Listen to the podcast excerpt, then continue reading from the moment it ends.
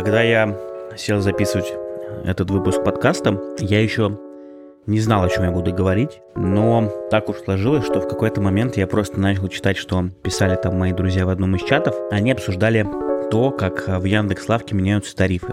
Точнее, про то, что доставка стала платной и так далее. И я в какой-то момент понял, что, блин, а ведь еще пару лет назад у нас вообще ничего такого не было. И хочется сегодня поговорить о том, как вы уже, наверное, могли понять из названия выпуска этого, о том, как сервисы приучают пользоваться ими, подсаживают на них, вызывают привыкание, зависимости и прочее. Начинаем. Вообще, знаете, мне кажется, что до поры до времени у нас вот такого бума на различные сервисы, там, не знаю, Яндекс Лавка, Самокат, доставка перекрестка и так далее, и, ну, как таковых их не было. Я точно помню, что всегда, например, из того, что было в свое время, это, например, были таксопарки, когда еще даже Яндекс Такси не, не был особо так развит, так скажем. И потом пошел год, наверное, вот какой, мне прям очень хорошо запомнился год 15 потому что с года 15-16 я, во-первых, сам уже начал периодически пользоваться такси, во-вторых, как раз уже начали появляться нормальные приложения для такси, и как раз уже бурно начал развиваться Яндекс Такси. Это совпало примерно с тем же, что тогда еще Uber выходил на наш российский рынок, а Get уже на тот момент был, то есть конкуренция была уже, ну, довольно-таки неплохая. И давайте вот вспомним тот момент, когда все это начиналось, и к чему это все пришло сейчас. Как это вообще происходит, да? Ну, не мне ли вам рассказывать людям, которые работают в сфере маркетинга, как это все устроено, когда нас постепенно подсаживают на те или иные сервисы? Сначала вас заманивают скидками, потом вас заманивают просто какими-то прикольными предложениями, возможно, какими-то товарами, которых нет ни у кого другого. То есть, условно, то, что вам нравится, например, не знаю, какой-нибудь э, доктор Пеппер или какая-нибудь ванильная Кока-Кола, которая нигде не продается, но вы можете заказать ее в самокате, например.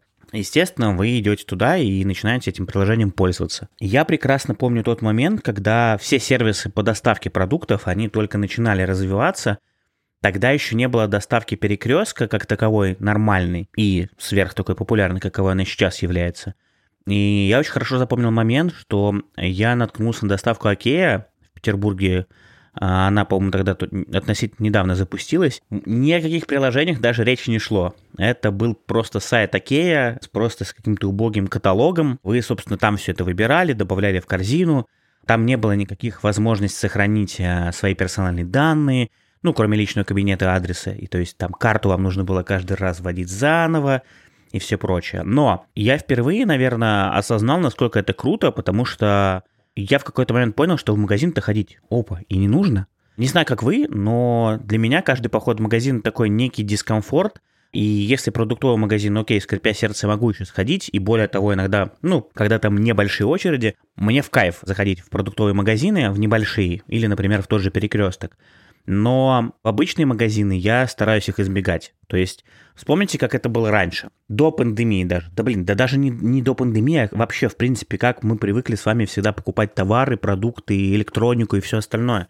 Давайте немножко абстрагируемся от, э, только от продуктов. Когда вам нужно было купить, например, холодильник или телевизор, что вы делали? Вы обязательно шли в Эльдорадо, там какой-нибудь мир техники, э, техношок, э, М-видео, а тот же Медиамаркт, пока он, кстати, в России не закрылся.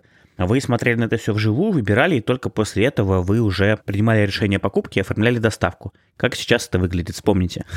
Вы просто заходите на, в приложение, там, не знаю, Озона или какой-нибудь холодильник.ру или Кувалда.ру, что-нибудь такое, или в то же NVIDIA или Дорадо, вы выбираете нужную вам модель, просто сравниваете габариты. Если вам не хватает обзора или, допустим, вы не хотите идти смотреть, вы заходите, вбиваете на YouTube название этой модели, там, э, условно, холодильника или плиты, смотрите на нее обзор, заходите на Яндекс Маркет, читаете отзывы и принимаете решение о покупке. Все. Вы не идете ни в какой магазин.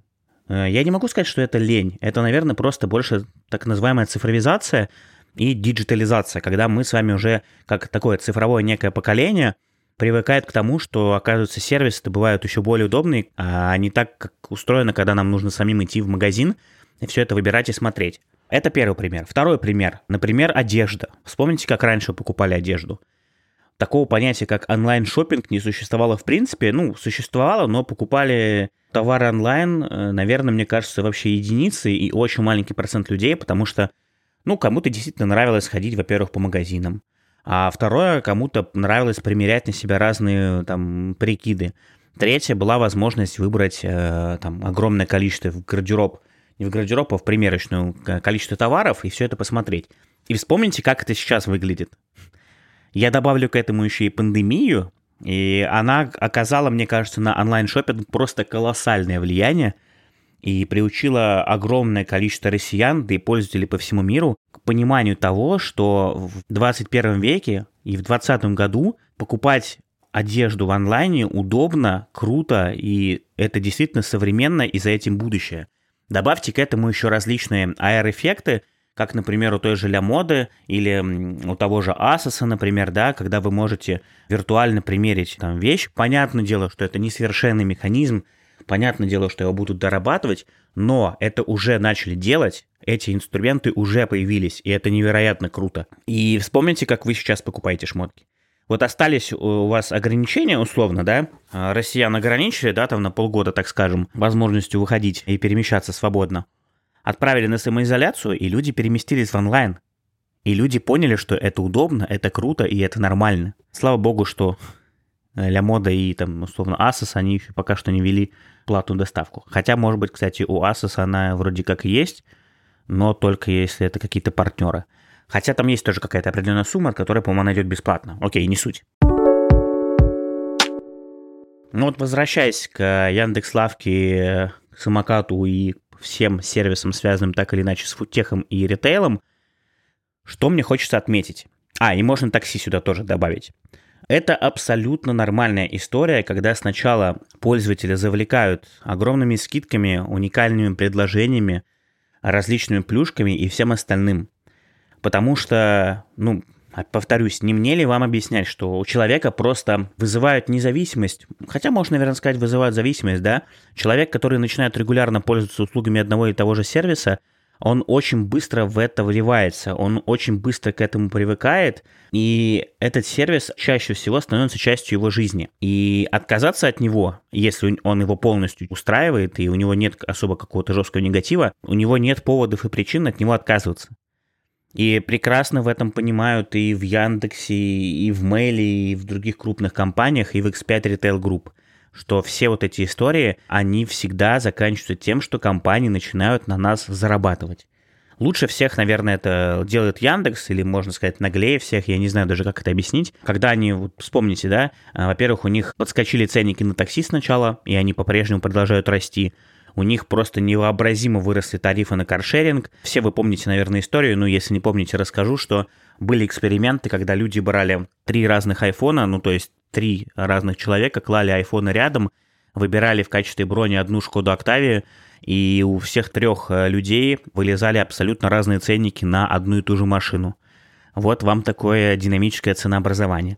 В Яндексе, конечно, говорят, что тут может быть куча факторов, э, начиная от того, как человек вводит, сколько у него штрафа было и все прочее.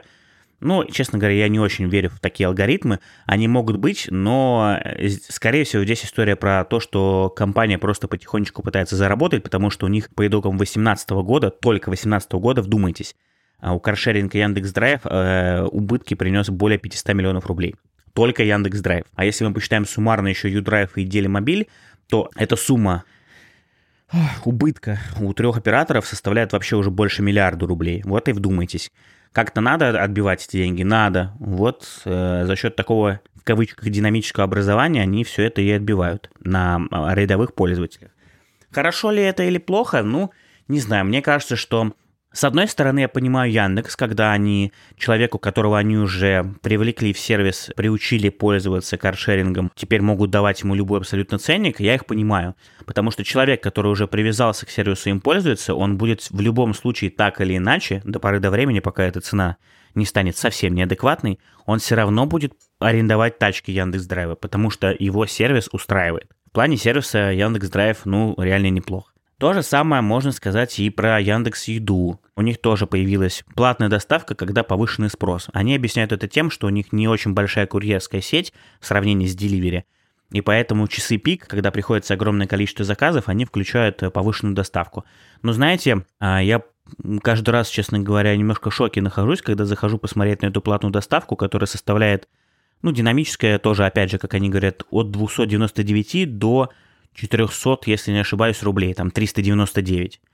Когда вы хотите заказать, например, там, не знаю, пару бургеров или э, суши и роллы там рублей на 600, на 800, отдавать такие деньги за доставку, ну, я считаю, что это просто неуважительно. Почему они не ввели минимальную сумму заказа, при которой доставка будет бесплатна, как они сделали это в лавке, мне непонятно. Но факт остается фактом. Нас с вами постепенно подобные сервисы просто приучают к тому, что платить за все абсолютно нормально. Многие с этим не соглашаются, многим это не нравится. Мне, честно говоря, тоже это не всегда нравится. Но с другой стороны, смотрите на это не со стороны клиента, смотрите на это со стороны бизнеса. Бизнес должен приносить деньги, он должен зарабатывать. Если бизнес не зарабатывает и он постоянно убыточный, какой смысл в этом бизнесе, правильно? Понятное дело, что в России, как правило, такие истории, а, они очень э, долгосрочной перспективе окупаются. Именно поэтому Яндекс сейчас просто тонны денег загружает и в каршеринг, и в такси, и в еду.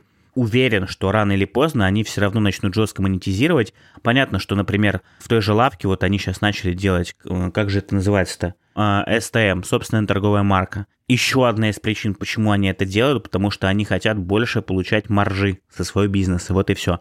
К сожалению, работая с нулевой доставкой и платя еще и за курьером за работу, и за все прочее, очень тяжело бизнес вытянуть в ноль, а то и в плюс. В плюс вообще практически невозможно. С этой точки зрения я их прекрасно понимаю. Но вместе с тем я не совсем понимаю, почему забывают просто про рядовых пользователей, которые сервисом пользуются давно. Например, блин, не хочу вам соврать, но я в Яндексе раньше заказывал, ну, я приличное количество денег оставлял. А у них было исследование, по которому они рассказывали, что а, у них есть несколько когорт а, их клиентов, и вот если у них клиент хотя бы один-два раза в месяц заказывает, это уже считается типа клиент статуса Gold. Ну, не в плане, что нереально богатый, а в плане, что таких не очень много. У них жизненный цикл клиента или LT клиента, оно не такое высокое. То есть у клиентов очень большой перерыв бывает. То есть они могут оформить заказ, потом вернуться через полгода еще раз новый. Соответственно, все те клиенты, у которых э, lifetime хотя бы, ну вот, регулярный, ежемесячный и длинный, то для них такие клиенты, кажется, как мне кажется, должны быть важны.